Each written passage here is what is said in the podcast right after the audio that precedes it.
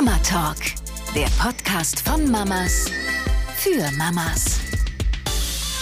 Hallo, herzlich willkommen zu einer neuen Podcast-Folge. Wieder mit Annalena. Ich freue mich total, dass du da bist.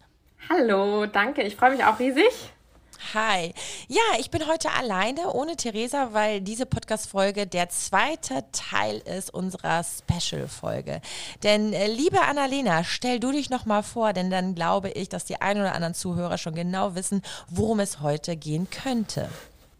Ja, also, ich bin Annalena, ich bin 35 Jahre alt, Ärztin, Notärztin und Mama von fast dreijährigen Zwillingsmädchen und wohne in Berlin. Aktuell bin ich jetzt, äh, mache ich meinen zweiten Facharzt, bin hier an der Uniklinik angestellt in Berlin und äh, arbeite da im Krankenhaus in der Arbeitsmedizin. Und da liegt so mein Fokus äh, in der Prävention von Krankheiten und Notfällen, aber auch so Krankenhausorganisationen, Notfallstrukturen, aber auch ähm, ja, ganz viele andere Beratungen von Krankenhausmitarbeitern. Ja, vielleicht, äh, warum ich hier bin, auch unter anderem. Ähm, ich bin ja Notärztin und ähm, mein Mann ebenfalls. Also der ist nicht Notärztin, der ist Notarzt. Und wir haben uns damals im Studium kennengelernt und sind jetzt seit knapp, jetzt muss ich mal kurz rechnen, sieben Jahren verheiratet. Und ähm, genau, und jetzt auch Zwillingseltern. Und wir haben uns eigentlich mit dem Thema Erste Hilfe schon ziemlich früh auch in unseren Facharztausbildungen beschäftigt. Also mein Mann ist Anästhesist, ich bin Internistin, eigentlich von den Facharztweiterbildungen. Und als wir dann Kinder bekommen haben, da kamen super viele Fragen auf und wir kriegen immer wieder Fotos geschickt von irgendwelchen Verletzungen, was man macht oder muss ich damit jetzt zum Arzt. Und äh, so ist dann so ein bisschen die Idee entstanden, so einen Online-Erste-Hilfe-Kurs für Baby- und Kindernotfälle zu machen. Und das Besondere an unserem Kurs ist, dass es sich bei unserem Kurs eben um ein komplettes Online-Format handelt, aber mit praktischen Übungen, weil jeder Kursteilnehmer so eine Simulationspuppe zugesandt bekommt, mit der er auch üben kann. Und die bleibt dann im Anschluss an den Kurs auch dein Eigentum. Und äh, mit dieser Simulationspuppe kannst du dann am Ball bleiben und immer wieder üben, üben, üben und könntest die Puppe auch dann deinem Babysitter geben, deinen Eltern, deinen Großeltern, äh, deiner Schwester, also im Prinzip jedem, der deine Kinder betreut und der kann den Kurs dann auch mitmachen. Und äh, so lässt sich dann auch das Kurswissen eben auf noch viele andere irgendwie ausweiten, die an der Betreuung deiner Kinder beteiligt sind. Das habe ich aber ganz schön ausgeholt. Nein, alles gut. Das ist nämlich sehr, sehr interessant und total informativ. Also wirklich ein mega, mega guter Tipp äh, an dieser Stelle. Wir haben ja in dem ersten Teil darüber gesprochen, ähm, ja, was man tun könnte, wenn eben kleinere Unfälle im Haushalt passieren, Kleinkindern. Ähm, vielleicht könntest du noch so ein bisschen ergänzen, so als Einleitung jetzt zum zweiten Teil, ähm, was wir denn jetzt wirklich als Eltern im Haushalt haben müssten, um erste Hilfe leisten zu können. Ja, auf jeden Fall. Also wir sprechen immer vom Notfallkit. Jeder hat ja irgendwie zu Hause schon irgendein kleines äh, Täschchen oder Kästchen, wo er auch schon so ein bisschen vielleicht Verbandsmaterial hat. Also was jeder auf jeden Fall zu Hause haben sollte, um erste Hilfe leisten zu können, ist ähm, ich, ich fange irgendwie immer an mit dem Desinfektionsmittel. Aber das ist, glaube ich, dem geschuldet, dass ich einfach so viele Jahre auf der Intensivstation gearbeitet habe. Ähm, also Desinfektionsmittel sollte man haben, aber wie du gesagt hast, natürlich Pflaster auf jeden Fall. Ähm, wenn man Kinder zu Hause hat, macht es auch total Sinn, Pflaster in verschiedenen Farben, Formen, Größen zu haben, um das einfach so ein bisschen spannender zu machen. Und ähm, wir empfehlen auch immer so sterile Pflasterstreifen. Das ist, die sind extrem geeignet für die Versorgung von so kleinen Schnitten. Ähm, dann Pflasterrolle macht Sinn. Und ähm, wir empfehlen für unser Notfallkit auch zum Reinigen von Wunden auch so kleine Kochsalzfläschchen, die gibt es auch in der Apotheke zu kaufen, und sterile Kompressen. Also das insbesondere, um Wunden auch zu reinigen. Und ähm, Verbandmaterial sollte man ein bisschen zu Hause haben, also Mullbinden, dann auch eine Verbandschere oder eine kleine Schere, die man eben da in das, in das Täschchen reinlegt, dass man da nicht äh, direkt danach suchen muss. Und ähm, eine spitze Pinzette sollte da immer mit rein. Ist auch immer sehr hilfreich. Und streng genommen hat die da keinen Platz, aber wir empfehlen immer so eine akut-kaltkompresse oder eben so eine kühlschrankkalte Kühlkompresse da zu haben für so kleine Prellungen zu Hause, dass man da direkt kühlen kann und also effektiv kühlen kann, ohne dass es zu kalt ist. Also es sollte nicht aus dem Eisschrank kommen. Kühlschrank kalt reicht absolut aus. Und wenn so ein Unfall oder ein Fall, egal was passiert ist, doch nicht einfach mal so äh, von Mutti getröstet werden kann oder vom Papa oder von wem auch immer, wann ist eine Verletzung doch so schwer, wann sollte ich den Rettungswagen rufen? Hast du da irgendwie was, wo man sagt, ja, da allerhöchste Eisenbahn, nicht drüber nachdenken, sofort die 112 rufen? Also pauschal äh, kann man jetzt nicht sagen, bei den drei Sachen musst du den Rettungsdienst rufen. Weil es gibt natürlich viele Verletzungen oder so Verletzungsmuster, die die Alarmierung des Rettungsdienstes nach sich ziehen sollten. Aber äh, so ganz grob Rettungsdienstindikationen sind immer bei Bewusstlosigkeit, ist klar.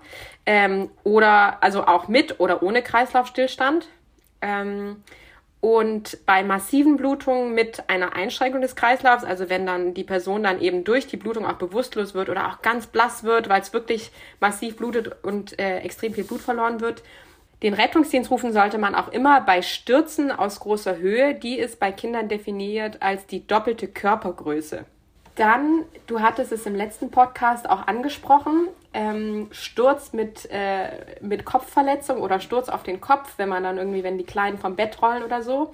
Also bei Verdacht auf Kopfverletzung noch mit weiteren Symptomen, das heißt, wenn die Pupillen, wenn man in die Augen blickt, unterschiedlich groß sind. Oder wenn dann so neurologische Symptome dazukommen, sprich ähm, irgendwie das, das Kind kann nicht mehr richtig sprechen, die Sprache ist verwaschen. Im schlimmsten Fall hat das Kind vielleicht nach Sturzereignis sogar einen Krampfanfall. Das ist auch auf jeden Fall ein Grund für den Rettungsdienst oder Lähmungserscheinungen auch auf jeden Fall. Dann bei allergischen Reaktionen mit Atemnot und mit Anzeichen von Schwellungen im Gesicht sollte man auch immer die 112 rufen. Grundsätzlich bei jeder schweren Atemnot im Allgemeinen auch. Also wenn äh, die Lippen ganz blau sind, die Atemfrequenz über längere Zeit über 40 pro Minute ist. Dann natürlich bei Stürzen mit offenen Brüchen, ist klar, da fährt man nicht alleine ins Krankenhaus. Und bei jedem ersten Krampfanfall ruft man auch den Rettungsdienst. Das ist so mal äh, ganz grob, aber natürlich gibt es auch noch andere Einzelsituationen, wo man auch den Rettungsdienst rufen sollte. Ähm, Manchmal macht es auch die, die Kombination von verschiedenen Symptomen oder Unfallhergängen, ähm, wo man dann auch eben keine andere Wahl hat. Ja, also ich bin ja immer so, ähm, ja, genau. Also erstmal macht man sich ja als Elternteil so die Gedanken, okay, Unfall ist jetzt passiert. Was kann ich hier zu Hause machen? Ist es so schlimm, dass wir überhaupt ins Krankenhaus fahren müssen? Oder reicht der Kinderarzt oder tatsächlich ein Rettungswagen? Also das sind ja wirklich drei unterschiedliche Dinge, die muss man ja so ein bisschen äh, äh, ja, dann rattert es natürlich im Kopf. Ich so vom Gefühl her, ich bin dann immer so, so, dass ich glaube ich eher dann mich auf den Weg ins Krankenhaus machen würde mit meinem Kind, äh, anstatt zu rufen. Ähm, ich weiß, das ist ein komplett falscher Gedanke, den ich jetzt gerade so nenne, aber nachher ist es doch nicht so schlimm. Kann man zu viel die 112 rufen? Eigentlich nicht, ne? Wenn man, wenn man jetzt unsicher ist. Also da bin ich schon immer ein Freund von Stärkung des eigenen Bauchgefühls. Als Eltern oder eben als Betreuungsperson auch von, von einem Kind in der Situation, ähm, du warst ja auch als Erzieherin tätig, man hat da schon so ein Gefühl, und wenn dann eben noch so ein paar Hinweise dazukommen, wo man eben so eine gewisse Unsicherheit ist, hat oder spürt, dann sollte man den Rettungsdienst rufen. Also ja. da, da würde ich tatsächlich so ein bisschen auf dieses ähm, Bauchgefühl, also es ist ja auch so, wir leisten Erste Hilfe. Ne? Erste Hilfe ist, wie der Name schon sagt, so die Erstversorgung eines Notfalls oder eines Unfalls am Unfallort. Immer mit dem Wissen im Hinterkopf, ähm, was macht man schon während der Erstversorgung? Wo geht die Reise hin? Wo könnte sie hingehen? Äh, was muss ich noch bedenken? Äh, und so weiter. Also das, da, da geht schon so ein, so ein Mechanismus irgendwie automatisch los. Also unabhängig davon, welche Ausbildung man hat. Da muss man jetzt nicht medizinisches Personal sein. Das, äh, das ist auch der, der Mechanismus, der läuft bei jeder Mama los. Und ähm, da würde, würde ich wirklich, das, und das sagen wir auch in unserem Kurs beispielsweise, ähm, weil uns das eben auch am Herzen liegt, so ein bisschen das eigene Bauchgefühl zu stärken. Und wenn ihr euch unsicher seid, dann ruft die 112. Ja, Weil das ja. ist immer so dieses, wenn ihr dieses Gefühl habt, ich bin mir nicht ganz sicher, was das ist, wo das hingeht, dann macht es Sinn. Und man kann nicht zu oft die 112 rufen. Ja, dafür, dafür sind sie ja da. Ja, sehr gut. Bevor man dann doch irgendwie man hat falsch reagiert oder man hätte es doch rufen sollen. Ich glaube, diese Vorwürfe, die man sich dann am Anfang macht, äh, die man sich dann am Ende machen würde, ähm, das wäre einfach äh, zu fatal. Ne? Generell soll dieser Podcast auch keine Angst machen. Wir wollen nur einfach aufklären und eben äh, informieren, äh, falls was ist, wie man dann richtig reagiert. Ähm, ich glaube mal, wenn so ein Unfall passiert und man hat vielleicht auch mal ein Blackout, als man merkt, oh Gott, Schockstarre oder so, äh, dann bietet sich, glaube ich, ja der Kühlschrank an, dass man da eben hauptsächlich die Telefonnummern dann einfach mal dran klebt, sodass man dann direkt weiß. Äh, die 112, gibt es da noch weitere Nummern, die man dann vielleicht mal so an dem Kühlschrank pinnen könnte? Gibt es wichtige Nummern sonst? Ich glaube, die Giftrufnummer, die hattest du in dem ersten Podcast ja auch schon genannt. Vielleicht nennst du die jetzt nochmal. Ja, da muss man aber tatsächlich gucken. Die ist, äh, die ist auch deutschlandweit nicht immer die gleiche, aber es ist meistens die 19240. Also ah, sowohl okay. aus dem Festnetz als auch aus dem Mobiltelefon. Oder Mobilnetz, meinte ich. Ah, ähm, ja, das ist eine wichtige Nummer, die sollte man sich auf jeden Fall aufschreiben. Dann, was auch immer total viel Sinn macht, ähm, die Telefonnummern der Nachbarn. Zum einen können die natürlich dich unterstützen, können dir schnell zur Seite stehen oder aber auch das weitere Geschwisterkind betreuen. Also wenn jetzt wirklich Not am Mann ist, das, das sollte ja einer immer bei dem, bei dem äh, Notfall oder bei dem erkrankten Kind sein. Ne? Also das sollte man in keinem Fall alleine lassen. Und deswegen ist es gut, da so ein bisschen Manpower ranzuholen. Und Nachbarn sind einfach, die sind nicht so weit weg. Das heißt, die haben auch einen kurzen Weg und das macht total viel Sinn. Äh, hätte und, ich gar nicht dran gedacht. Super. Also wirklich ja. ein mega Tipp. Ja. Und äh, dann macht es Sinn, also es gibt deutschlandweit, es ist nicht flächendeckend, aber es gibt ähm, in vielen Städten auch so einen privatärztlichen Kindernotdienst. Da sollte man sich die Telefonnummer einmal äh, notieren, wenn es sowas gibt in der Region. Und ähm, was auch immer Sinn macht, es gibt ja auch Kinderarztpraxen ähm, mit ungünstigen Öffnungszeiten, das heißt, die auch am Wochenende oder auch nachts geöffnet sind. Teilweise gibt es ja auch so 24-Stunden-Kinderarztpraxen, die dann so Rettungsstellen oder Notaufnahmen zugeordnet sind, räumlich. Ähm, da sollte man sich auch auf jeden Fall die, die Öffnungszeiten äh, mitnotieren und die Telefonnummern und auch die Adressen. Also dass man auch immer ähm, schon direkt parat hat, wo man, wo man hin muss und nicht erst irgendwie darauf angewiesen ist, im Internet danach zu suchen, sondern dass man einfach schon mal alle Daten äh, auf einen Blick parat hat. Das macht auch total viel Sinn. Ja, und voll. natürlich die Adresse und Erreichbarkeit der nächsten Kindernotaufnahme. Also es ist auch so, wir ziehen beispielsweise selber jetzt, äh, wir verlassen Berlin und ziehen um bald. Und ich weiß jetzt schon, dass einer meiner ersten Fahrten wird sein in die nächste Kinderklinik. Einfach nur, damit ich weiß, wie der Weg ist. Werde ich einmal die Strecke abfahren. Selbst ich als Notärztin. Aber das ist gut. Ich glaube, das ist das, was man äh, jetzt so am wenigsten auf dem Schirm hat. Dann äh, nach einem Umzug äh, direkt mal so, so, so ein Kinderarzt, eine Kinderklinik, direkt einfach mal die Strecke abzufahren. Aber wirklich ein äh, sehr, sehr, sehr guter Gedanke. Und wie gesagt, äh, dieser Podcast soll ja keine Angst machen, sondern einfach nur vorbeugend sein, äh, dass man für den Fall der Fälle einfach super gut strukturiert und schnell handeln kann und fokussiert ist. Ich weiß tatsächlich, wo hier der nächste äh, Kinderarzt ist, beziehungsweise die nächste Kinderklinik. Ich bin nämlich vor kurzem umgezogen, aber nicht ganz so weit weg. Also von daher äh, weiß ich, äh, zeitmäßig weiß ich auch ungefähr, wie lange es dauern würde. Ich muss jetzt gerade so ein bisschen mal äh, an meinen äh, Mama-Alltag denken, ob ich mit meinen Kindern mal so, ob es mal so brenzlig war, dass ich jetzt sofort ins Krankenhaus fahren musste. Also einmal hat die kleinste ähm, äh, Magnete Genau, äh, ich hatte so, so Metallmagnete an dem Kühlschrank und sie hat, glaube ich, drauf gekaut. Und dann ist so ein, ich habe irgendwie einen Magnet dann nachher wenig später in der Hand gehabt, habe es dann gesehen, dass sie einen Mund hatte und da war eine Ecke abgesplittert. Und da hatte ich natürlich richtig Schiss, dass sie da mit ihren zarten Zähnchen da so eine Ecke abgekaut hatte. Hab mir aber irgendwie gedacht, boah, das kann doch nicht sein. Ne? Wahrscheinlich ist so ein Magnet mal vorher kaputt gegangen. Äh, war mir aber nicht sicher genug und äh, bin dann auch tatsächlich sofort mit ihr zur Kinderklinik gefahren, um das Ganze röntgen zu lassen, weil ein Magnet im Magenbereich wusste ich einfach, kann total schädlich sein und da wollte ich auf Nummer sicher gehen. Letztendlich äh, war aber, ähm, ja, Fehlalarm, also von daher ähm, war dann doch alles gut und sie hatte nichts verschluckt. Aber da war es natürlich auch sehr, sehr, ähm, ja, in dem Moment dachte ich, verdammt, ey, ich habe gerade irgendwie nicht aufgepasst, warum hast du so einen Magnetstein im Mund gehabt? Ich hatte ja im letzten Podcast einmal schon die Knopfbatterien angesprochen als wirklich kritischen Notfall bei Verschlucken von Knopfbatterien. Bei Magneten ist es tatsächlich so, ab zwei Magneten ist das auch ein absolut kritischer Notfall, weil, wie du schon sagtest, Magnete eben wirklich Schaden anrichten können im Bäuchlein. Das Problem ab zwei Magneten ist nämlich, dass wenn die sich im Bauch miteinander verbinden und dann eine Darmschlinge dazwischen ist, dann können die sogar im schlimmsten Fall einen Darmverschluss auslösen. Und das hat immer eine OP-Konsequenz, also dann muss das Kind operiert werden und das ist absolut kritisch.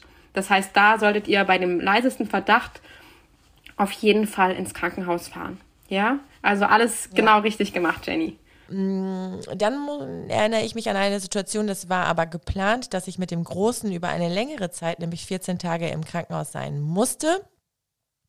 Und äh, wenn man 14 Tage lang wirklich mit dem Kind im Krankenhaus äh, ist, ich war selber auch noch hochschwanger, dann ist das wirklich eine sehr, sehr ja, schon teilweise anstrengende Zeit. Äh, wir hatten natürlich sehr, sehr viel Spielsachen mit, äh, Bilderbücher, Puzzle. Aber bei meinem Sohn war es eben die Besonderheit, dass er die ganze Zeit äh, liegen musste. Also wirklich 14 Tage lang durfte er sich nicht bewegen. Und am Ende, ich glaube, der war so zwei Jahre alt, äh, am Ende war es dann wirklich so, dass ich dann Lieder vorgespielt habe. Und dann haben wir auch ähm, eine Folge am Kindertablet dann geguckt, weil ich dann wirklich auch, die Nerven waren dann nachher am Ende, mein Kind dann irgendwie zu bespaßen. Das war wirklich eine sehr, sehr lange Zeit. Aber ähm, wir haben dann im Krankenhaus schon so einen Rhythmus und einen eigenen Alltag. Ähm, uns erschaffen. Ich habe eine Lichterkette äh, mitgebracht. Ähm, das war wirklich sehr, sehr gut. Ist auch ein Tipp an alle Eltern, die auch mal mit ihrem Kind zusammen im Krankenhaus äh, sein müssen. Eine Lichterkette ist so behaglich, ist ein gedämmtes Licht, nicht das grelle Licht im Krankenhaus, weil ich finde die Krankenhausbetten, wenn man das Licht anmacht, so, äh, es ist mal extrem hell. Und für den Fall der Fälle, falls mal der, der Schnuller beiseite kullert oder so, oder, oder mal eben das Kind auf den Arm zu nehmen, ist so, so eine Lichterkette irgendwie was ganz, ganz Schönes. Und die haben wir dann immer äh, angemacht, wenn wir dann abends schlafen gegangen sind und somit, ähm, ja, hat das Kind dann schon einfach so einen eigenen Rhythmus dann gehabt, ne? Also das muss ich wirklich sagen, das war echt richtig gut, dass ich diese Lichterkette am Bett hatte. Ich muss gerade mal überlegen, was hatte ich denn noch mit? Ich glaube, wir haben auch ähm, so Bilder, ähm, so Fotoalben auch mitgehabt, also ähm, von zu Hause, von Geburtstagen, dass wir uns so Oma und Opa mal angeguckt haben, den Papa uns angeguckt haben, also solche Sachen, um einfach das Ganze so heimisch wie möglich zu machen. Ne? Und ich hatte eine Handpuppe mit, genau. Die Handpuppe, die hat dann auch ein bisschen Quatsch gemacht am Bett und so, fand mein Sohn auch immer extrem witzig. Das sind so Dinge, wie man dann so einen Krankenhausaufenthalt äh, dann doch irgendwie ein bisschen schön machen kann und verzaubern kann. Viele gute Tipps auf jeden Fall mit der Lichterkette äh, ist immer gut, bisschen indirektes Licht. Was ähm, ich auch vorbereitend jetzt bei meinen Kindern schon mache und was ich auch jeder Mama raten würde, das interessiert eigentlich auch viele, also auch Thema Kinderarzt. Also meine Girls lieben Kinderarztbücher und wollen die immer lesen. Also egal, äh, welches Tier zum Kinderarzt muss oder welche, welche Fantasieperson, das ist immer spannend, Arzt und äh, Versorgung von Notfällen. Und äh, ich bin jetzt neulich auch auf ein ganz cooles äh, Buch gestoßen. Das ist tatsächlich so ein Krankenhausbuch mit ganz vielen verschiedenen Klappen, äh, wo nochmal die ganzen Krankenhausabläufe wunderbar beschrieben werden und erklärt werden. Und äh, ich denke, das kann dann auch im, im schlimmsten Fall der Fälle auch Ängste nehmen. Und ähm, dann kann man auch immer wieder darauf hinweisen, ja, wie in dem Buch, jetzt wird Blut abgenommen und das kommt jetzt ins Labor und so weiter. Oder der Arm ist gebrochen, ja, und dann ähm, wird es ja im OP-Saal dann und so weiter. Und dann wissen die Kinder gleich schon Bescheid, wo im Buch was passiert und haben dann auch, glaube ich, nicht mehr so viel Angst, weil das geht ja immer gut aus. Ja, das stimmt. Diese WWW-Bücher, die kann ich da auch wirklich sehr, sehr empfehlen. Das sind ja diese Klappbücher, dann erfährt man ja auch ganz, ganz viel. Ne? Ganz, ganz ja, genau. Also da ist das Krankenhausbuch auch wirklich sehr zu empfehlen. Äh, einen anderen Tipp habe ich noch. Es gibt ja, ich weiß nicht, ob du diesen Brauch kennst, ähm, dass in der Weihnachtszeit auch ein Wichtel mal einzieht. Kennst du das? Ja. Kennst Den du, ne? Ja, okay. Der ist, der ja, ist bei der uns ist ja noch nicht eingezogen. Der kommt nächstes Nein. Jahr. Ja, das wird so eine wunderschöne Zeit. Auch Gott, also diese Fantasie, diese, da ist ja eine, eine Wichteltür an der Wand und ähm, nachts macht dieser Wichtel bei uns auf jeden Fall immer Quatsch verteilt äh, Toilettenpapier im Raum oder so. Also er schläft tagsüber. Man darf die Tür auch nicht berühren, weil sonst ist die Magie verloren. Und nachts macht er Quatsch. Und äh, es steht auch so eine Art Brieffreundschaft zwischen Wichtel und Kind. Es ist wirklich mega. Und da kam mir gerade die Idee, äh, falls ähm, es mal so sein sollte, dass ihr in der Zukunft mit euren Kindern wirklich über eine längere Zeit im Krankenhaus sein müsst, aus irgendwelchen Gründen auch immer, wirklich wünsche es mir von Herzen, dass eure Kinder äh, gesund bleiben, aber es kann ja mal sein, könnte ich mir vorstellen, dass so eine Elfe oder eine Fee äh, doch toll einziehen könnte. Also so eine Tür, die könnte man ja basteln und einfach so neben das Bett dran, muss ja nicht kleben, aber kann irgendwas kann man sich mal ja aus denken und wenn es ein Schuhkarton ist oder ein Vogelhäuschen und da lebt die Fee drin. Ähm, ja, und äh, da man ja sowieso sehr, sehr viel Zeit mit den Kindern ja verbringt, finde ich so eine Krankenhausfee eine ganz, ganz tolle Sache, wenn dann äh, die Krankenhausfee nachts ein bisschen Quatsch macht, zum Beispiel die Schuhe verknotet oder die Zahnpasta ist nicht an Ort und Stelle oder so. Und am nächsten Morgen hat das Kind eben Freude, dann aufzuwachen und zu gucken, was hat die Krankenhausfee denn gemacht. Ja, super süße Idee. Merke ich mir. Mit wenig Aufwand, aber äh, viel erreichen. Ähm, ähm, liebe Annalena, du als Notfallärztin siehst ja wirklich sehr, sehr viel, bestimmt auch sehr, sehr viel Mist. Macht dich das manchmal als Mama ein bisschen nachdenklich oder besorgt? Also natürlich im, im Krankenhaus, also jetzt nicht nur im Notfalldienst, aber im, im Krankenhaus äh, sieht man natürlich super viele Schicksalsschläge und ähm, das macht schon nachdenklich. Und äh, jetzt, wo du gerade darüber sprichst, ich hatte tatsächlich in meiner Notarztweiterbildung einen richtig schlimmen Fall. Das war nämlich ein Fenstersturz von einem sechsjährigen Mädchen. Und wenn ich jetzt so drüber nachdenke, wir wohnen hier im Dachgeschoss, ich lasse die Kinder nicht alleine auf die Dachterrasse, ähm, weil ich so, also schon ja. im Prinzip, da konnten sie noch nicht mal richtig laufen, ja. Und da hatte ich hier so einen kleinen Sandkasten, da habe ich sie auch nicht alleine gelassen weil ich da wirklich irgendwie panische Angst vor habe, dass die wirklich aus einer hohen Höhe runterstürzen könnten. Ähm, weil das ist, glaube ich, ähm, das ist so schrecklich. Da kann man auch als, als Elternteil vor Ort oder auch als Notärztin ohne Hilfsmittel, also ich habe jetzt Gott sei Dank Hilfsmittel, ich habe einen großen Notarztrucksack hier zu Hause auch, den ich schon öfter mal genutzt habe, auch weil hier Nachbarn klingeln. Aber ähm, nichtsdestotrotz ähm, auf so ein auf so einen Notfall wäre ich als Mama nicht vorbereitet bei meinem eigenen Kind. Ja, und ja, ähm, ja. jetzt, wo wir so drüber sprechen, vielleicht ist es so ein bisschen immer im Hinterkopf, diese Story, dieser Notfall, den ich da ähm, betreut habe, mit meinen eigenen Kindern jetzt. Also da war ich auch wirklich, ähm, da mussten wir uns danach abmelden nach dem Notfall, weil wir da erstmal ähm, uns sammeln mussten und auch erstmal auch verarbeiten kurz. Also das, äh, das geht, glaube ich, an keinem spurlos vorbei. Und also insbesondere auch dann die, die, die Fülle an so Notfällen. Und es gibt, glaube ich, auch Notfälle, Patienten, Situationen, die werde ich ein Leben lang nicht vergessen. Und aber das macht mich am Ende vielleicht dann auch zu einer besseren Notärztin, weil ich mich an diese Situation auch zurückerinnere. Aber es gibt, ähm, es gibt Situationen, die werden ein Leben lang mich begleiten. Ganz sicher. Ja, ja, das, das, das, das glaube ich dir aus Wort. Also das ist, ähm, dafür hast du einfach auch wirklich einen, einen, sehr, sehr, sehr, sehr besonderen Beruf. Gut, und dass du natürlich auch Erlebnisse hast, die man dann nicht so schnell äh, vergisst, kann ich voll vorstellen. Und das überträgt sich natürlich dann auch auf das eigene Mama-Leben. Ähm, du hattest ja auch am Anfang äh, diese 12 äh, Minutes angesprochen, dass ihr da ja wirklich einen mega schönen äh, Erste-Hilfe-Online-Kurs ja anbietet. Ne? Vielleicht nochmal so zum Abschluss. Äh, magst du da nochmal ein bisschen was erzählen? Ähm, denn auch ich tatsächlich muss echt sagen, also diese zwei Teile, da habe ich so, so viel äh, mitgenommen. Es wurde alles noch ein bisschen aufgefrischt, wie ich reagiere, wenn mein Kind äh, etwas verschluckt oder auch bei der Pfütze. Ich meine, du hattest im ersten Teil gesagt, dass eine Pfütze wirklich auch sehr, sehr, sehr, sehr gefährlich sein kann für Kleinkinder, weil äh, Kinder das ja nicht so wirklich abschätzen können. Die Tiefe, Kleinkinder haben einen kleinen Kopf und so eine Pfütze, Tiefe von fünf bis zehn Zentimetern ist es halt wirklich wie so eine Unterwasserwelt. Und deswegen, also danke, danke, danke, dir Liebes, äh, für diese Auffrischung nochmal. Ähm, es war wirklich sehr, sehr informativ, auch für mich, bestimmt auch für die ZuhörerInnen hier. Ähm, gerne nochmal diese 12 Minutes, weil das ist wirklich etwas, äh, was sich, äh, denke ich, auch echt lohnt und sinnvoll ist.